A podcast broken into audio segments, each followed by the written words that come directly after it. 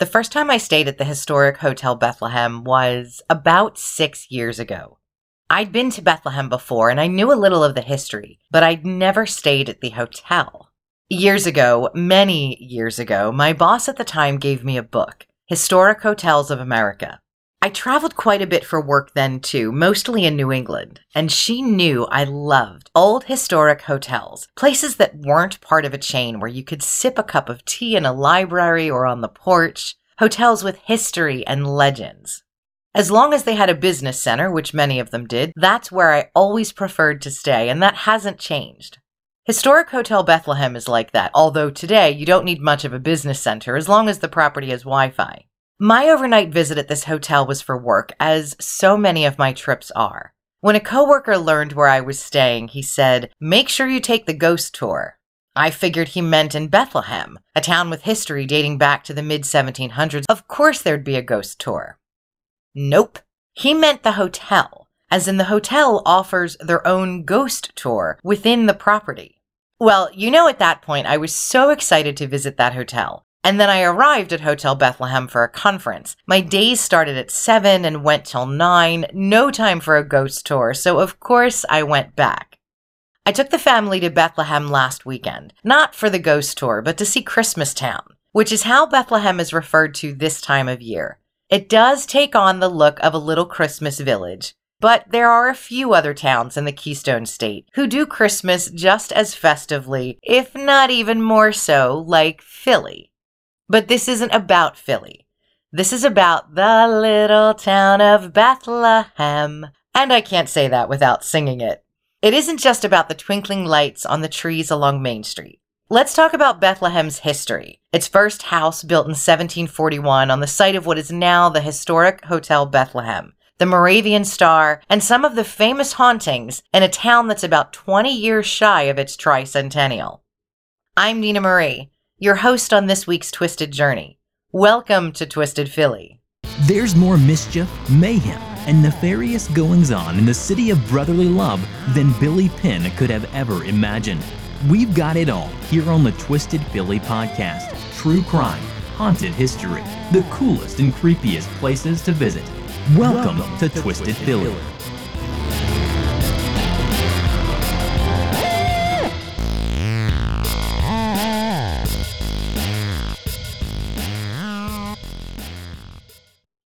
There are so many beautiful gems to talk about in Bethlehem, Pennsylvania. I wasn't quite sure where I wanted to begin, so I think I'll take you through Bethlehem the way I took Jeremy and my daughter through town.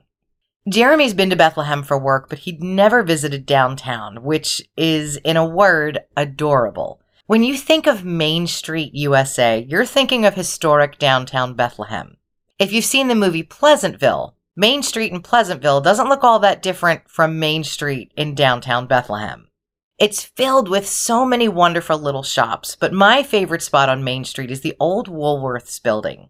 Now, if you're not from the area, certainly if you're from outside the U S, that name may not be familiar to you, but Woolworths was a staple in America through the seventies. It's what we called a five and dime store. Not because everything costs five or ten cents, but you could find just about anything in Woolworths, and it was usually pretty low cost. There was a Woolworths not far from where my grandparents lived, and I loved going there for lunch. Yes, so many of these little stores had casual restaurants inside, like a mini diner, and I loved it because we sat at the counter on these tall stools with thick seats covered in red leather, and the seats spun around. Sitting at that counter made me feel very grown up. The Woolworths store on Main Street in Bethlehem has long since closed. Lots of other businesses have held residence there, but the city didn't change the facade. The name Woolworths in big letters still adorns the front of the building over the doors, and it just reminds me of being a kid.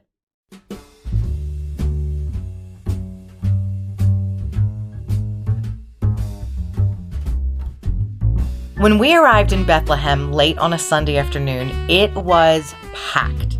Main Street was filled with people wandering in and out of shops, popping into a chocolatier for a sweet treat. The Moravian Bookstore was filled to the gills with holiday shoppers. And everywhere you looked, trees and storefronts were covered with lights and garland. As we made our way down Main Street past the historic Hotel Bethlehem, both Jeremy and my daughter asked, "Why are all those people in line?" I looked around and saw to my left a big line, and it was obvious. Everyone was lining up for church outside of the Central Moravian Church of Bethlehem. To understand the history of Bethlehem, Pennsylvania, we have to travel overseas and go back in time more than a millennia. Bethlehem's roots are founded in Moravia and Bohemia, an area of Eastern Europe bordered by Germany and Austria. Today we refer to that part of Europe as the Czech Republic. The people of these lands were converted to Christianity well before the turn of the century in the mid eight hundreds. And by the fifteenth century, their religion wasn't just Christianity anymore, but it was Christianity according to Rome, which was Catholicism. And as we all know, regardless of your personal beliefs, religious or otherwise, there are many different factions of Christianity. In some religions, it isn't enough to believe in the same or a similar God. You must believe the way this group believes, or practice the way that group practices, and follow laws that may or may not have come from God or from man. For many people in the area of Moravia, this wasn't okay. If you visit the website for the Central Moravian Church in Bethlehem, you'll read, "Wherever you are in your journey of faith, and whatever your identity be, you are welcome at the Central Moravian Church. This is an inclusive community, and while the words may not have been the same in the fourteen hundreds, this philosophy is a more modern testament to the beliefs of Moravians from long ago." According to the Moravian Church, one man in particular, a philosopher named Jan Hus, preached at the Bethlehem Chapel in Prague, which was part of the Bohemian region. Hus looked for a reformation in the church. His ministry appealed to young people like students and what was called common folk, people who weren't wealthy. They were trying to care for their families and care for one another. His movement caught the attention of the Roman Catholic Church. In fourteen fifteen, he was tried and convicted of heresy. As a result, he was burned at the stake in July of that year. About forty years after his death, his followers, led by a man named Gregory the Patriarch, founded the Unity of Brethren in eastern Bohemia, and by fourteen sixty-seven, the Moravian Church was born. Gregory described Moravian Christians as people who have decided to be guided only by the gospel and example of Jesus Christ and his apostles in gentleness, humility, patience, and love for their enemies. Again, even if you're not Christian or practice any religion, those principles are something I think we can all get behind, regardless of where we get our inspiration. Members of the Moravian Church ventured as far west as the colonies, attempting first to settle in Savannah, Georgia, but they weren't entirely welcomed. So where do you go in America when you want to worship freely without judgment or persecution in the seventeen hundreds? You go to Pennsylvania, where William Penn founded this state on exactly those principles. These Moravian settlers purchased about five hundred acres from a local businessman and built a log cabin along the Monocacy Creek in seventeen forty-one. Then on December twenty-fourth, Christmas Eve of that same year, the city was named Bethlehem. Well, what's remarkable about Bethlehem, and historic Moravian Bethlehem in particular, is that they were, they were innovators, um, not just in technology and industry at the time, but also in terms of, uh, uh, of education. I mean, they were some of the first people who actually educated women as well as uh, Native Americans. They were really progressive as far as healthcare goes, education, equal rights, equality. The foundation of this community really reflects what America should be, with many examples of uh, what the Moravians stood for. About six months later, on June twenty-fifth, seventeen forty-two, the Central Moravian Church became Bethlehem's first congregation, and it's the oldest Moravian church in the United States. One of the early meeting houses of the Moravian Church of Bethlehem is now part of the Moravian Museum. It was a chapel built in seventeen fifty-one, where some fairly notable folks worshipped as they made their way through the town of Bethlehem, like George and Martha Washington and Benjamin Franklin. As the congregation grew, so did the need for a larger house of worship, and the Central Moravian Church was built between eighteen oh three and eighteen oh six. At the time, it was the largest church in Pennsylvania. This is the building where Jeremy and my daughter saw everyone standing in line. It's not a fancy church. It's beautiful in its simplicity. The church is a long cream-colored building with very tall arched windows on its side. The inside is white with tall columns on either side of an arched altar. There is one more ornate part of the church, and that's the bell tower. This time of year, a remarkable star hangs in that tower. That's the Moravian Star. Among the many attractions at the Christmas market are the famous Moravian stars, a traditional decoration that's now more popular than ever. The Moravian Star originated in Saxony in the nineteenth century. Since its invention, church missionaries have taken the paper stars all around the world. I've read a number of different yet similar reports about the origin of the Moravian Star. Most of these reports agree the star originates from a boys' school in Germany, where a number of Moravians settled in the early seventeen twenties. This star dates back to the mid eighteen hundreds, when a teacher at a Herrnhut school, which may have been an engineering assignment or math, gave his students an interesting project, and that was to create a polyhedron, a three-dimensional shape with flat sides and multiple points. One report called it an art project, and the materials the boys used varied on which story I read, but ultimately what these men created looked like a multi-sided star with many more points than common stars, and they were three-dimensional. Other reports indicate the star came from Saxony, Germany, in a town of Niesky, not Herrnhut, a little earlier in the eighteen thirties, but still attribute the design to a school project. These stars really are a lesson in geometry with twenty-five points, and they date back much farther than this boarding school project in the nineteenth century. There's a similar mosaic shape on the floor of the San Marco Basilica in Venice, Italy.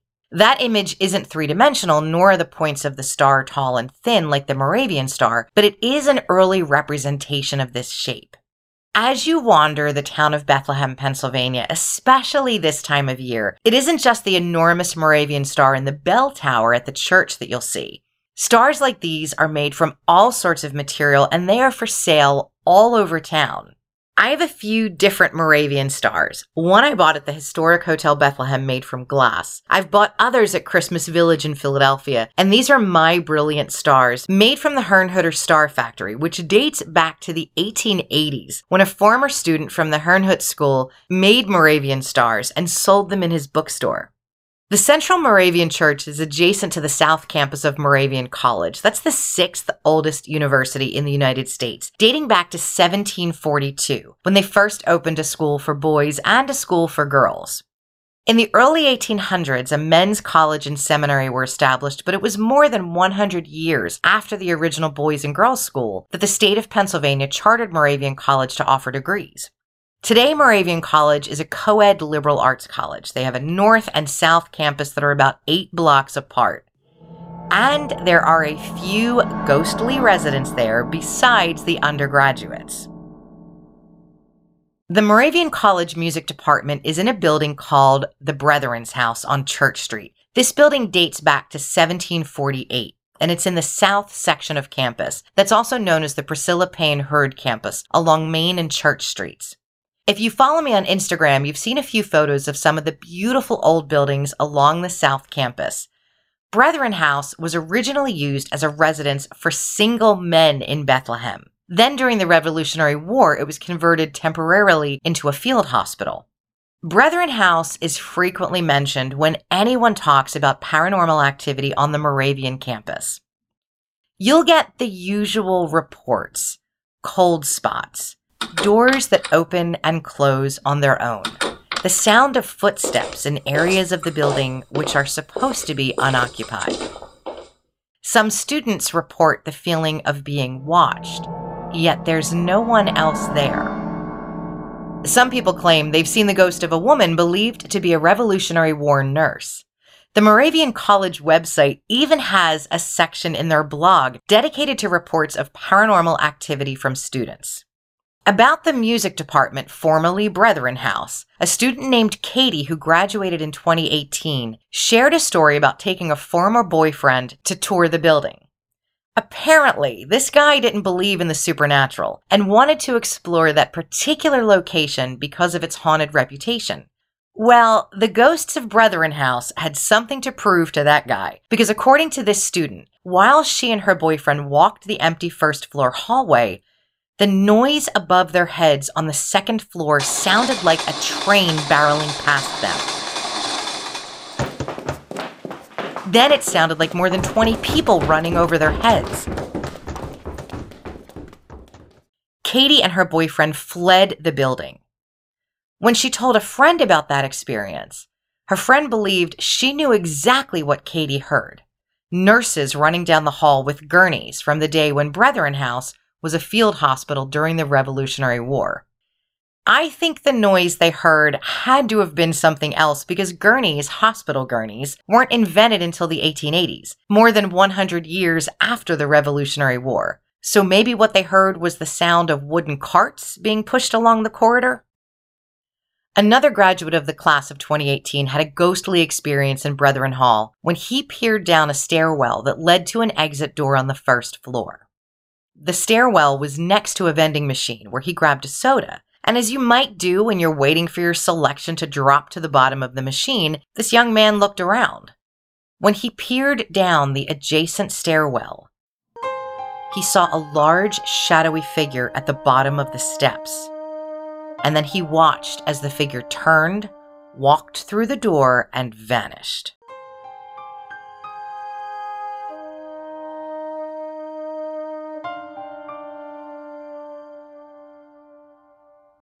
Main Hall, built in eighteen fifty-four, is a girls' dormitory. And while many of these old buildings have been modernized to accommodate faculty and students, they still feature so much of their original history. What's so cool about living in an old building like this is, yes, you have what most college kids have in their dorms, like mini fridges and modular furniture. But you've also got old high ceilings, enormous windows, wide doorways, and a few spectral roommates. According to a young woman who lived in Main Hall during both her freshman and sophomore years at Moravian College, she lived in a double room, but was the only resident during her freshman year. One night, a whiteboard calendar, that's the sort of calendar you can write on and wipe off and make frequent changes to. Well, the calendar fell off a hook on the back of her closet door while she slept. She didn't think much of it when she woke up, she just hung it back up. The next night, she was awakened by the sound of a loud crash, and this time, the calendar wasn't just on the floor next to the closet door.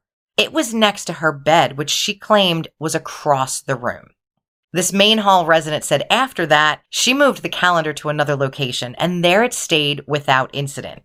Perhaps one of the ghostly residents of Main Hall took up residence in her closet and didn't like having a calendar hanging on her door. A young woman named Kendra, who was a Moravian graduate from the class of twenty seventeen, claimed during her freshman year in college, she felt what she thought was a cat walking alongside her in bed one morning. She even saw indentations on her blanket as it moved across the mattress, then curled up beside her. But this was just a physical sensation because she couldn't actually see a cat. She told Moravian College this cat returned a few times that year. And although she couldn't see him, she sensed he was an orange tabby. The following year, when Kendra moved to a different room in Main Hall, her ghostly cat visited her there too. Some residents at Main Hall have heard the showers turn off and on in the middle of the night. Now, to me, that seems pretty likely it could have just been students, considering everyone keeps different hours, unless somebody went in to investigate and there was no one there using the showers. These are stories from students, but according to Channel sixty-nine News, W F M Z, the staff at Moravian College consider the William Randolph Hearst Recital Hall the most haunted room on campus. In October twenty seventeen, Michael Kaur, the Director of Marketing and Communications at Moravian College, told Channel sixty-nine News that paranormal activity has been captured in the recital hall using thermal images and other devices.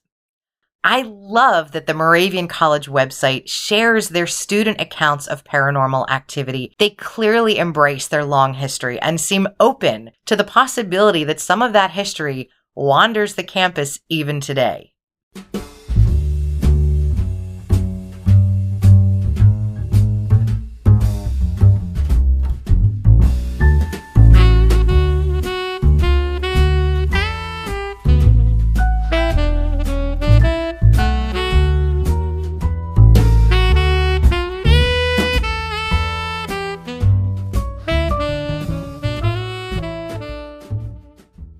while we were in Bethlehem, I wanted to take Jeremy and my daughter to dinner at the Tap Room in the Historic Hotel Bethlehem. But silly me, it was Sunday night, ten days before Christmas. The town was hopping. Every shop was filled to the brim with people. I should have expected the hostess's raised eyebrow and kind response when she said there were no more tables available all evening, but she gave us the option to sit at the bar. Eh, no seats next to one another. We wound up eating dinner at home and didn't even wander much in the hotel because there were so many people in the lobby, either waiting for their table for dinner or just enjoying the glow of enormous Christmas trees inside the hotel. Historic Hotel Bethlehem sits on the site of the first house built on that land in seventeen forty-one. It was called First House, and according to local historians, it was used as a home and stable for the first Moravian settlers. First House was demolished in eighteen twenty when the Eagle Hotel purchased the land. There was only one image of First House at that time, an engraving made by a Moravian artist who taught painting to women at the Young Ladies' Seminary. That engraving of the first log cabin, built along the Monocacy Creek, was a long single-story log cabin. It looks very much like the Lincoln logs my brother received one year for Christmas when he was very young, and the little log cabins we used to build with them. About one hundred years after the Eagle Hotel opened, it was taken over by Charles Schwab, who owned the Bethlehem Steel Company. No relation to Charles Schwab, the financier. Bethlehem Steel was one of the largest steel producers in the world until it went under in two thousand one. When Schwab opened the hotel in the early nineteen twenties, Hotel Bethlehem was designed for the discerning gentleman traveler. The lobby featured a barber shop, a shoe shine, a coffee shop, and a cigar shop, although present-day historians aren't quite sure where the cigar shop was located in the lobby. When a property changes hands, it goes through numerous remodels. Some rooms just seem to disappear or get hidden behind newer walls. Hotel Bethlehem doesn't try to hide its haunted history. One of the haunted tales from the hotel reminds me a bit of the Stephen King short story fourteen oh eight from his collection Everything's Eventual. Okay, if you've read the story or seen the film with Samuel L. Jackson and John Cusack, I don't want you to think that Hotel Bethlehem is like the room in fourteen oh eight, because that room is fucking terrifying. But there is a room in this hotel that is notoriously haunted. In fact, the hotel talks quite openly about it, and as you can probably guess, it's the most requested room in the hotel. That's room nine thirty-two. It isn't necessarily the only haunted room in the hotel, but it is the one the hotel publicly discusses as haunted. According to the hotel, guests have reported seeing reflections in mirrors that disappear. Papers fly off the desk. Lamps turn off and on on their own. In two thousand eleven, hotel historian Natalie Bach told the online publication Patch dot com that a guest claimed the bathroom looked like an entirely different room for a moment when she opened the bathroom door. In the spring of two thousand seven, room nine thirty-two was investigated by the Paranormal Society of Pennsylvania. During that investigation, the team believed they captured numerous E V Ps. There's another report of a woman who stayed in room nine thirty-two and woke up in the middle of the night to find a man standing at the foot of her bed wearing nothing but boxer shorts. And then he disappeared. Some guests and staff have reported seeing the ghost of a woman in period clothing, except from the knees down, where she appears to have forgotten her shoes and her stockings. The hotel believes this is the ghost of Missus Brong, who with her husband ran the Eagle Hotel for about six months in the early eighteen thirties, until the committee of the Moravian Church terminated their employment. She for her shamefully naked legs and feet, and her husband for his fondness of alcohol. The ghost of the granddaughter of Moravian Caleb Yohe, who owned the Eagle Hotel in the eighteen sixties, has also been seen around Hotel Bethlehem. Mary Augusta Yohe Hope, who many people called May. When she was a little girl, May used to sing and dance for hotel guests in the lobby of the Eagle Hotel. According to hotel historians, May was so talented, the Moravian community in Bethlehem raised money to send her to Europe, where May received operatic training in Paris. May Yohe performed for the royal family in England in the eighteen nineties and built quite a career around the globe, not only as a singer, but as a burlesque performer.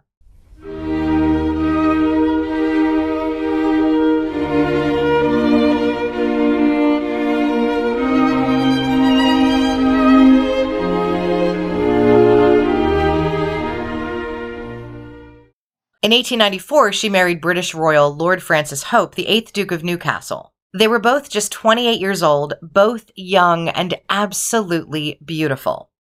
Francis was a wealthy British noble. Part of his fortune included the Hope Diamond, which was more than forty-five carats. And lucky May, well, once in a while she got to wear that incredible stone.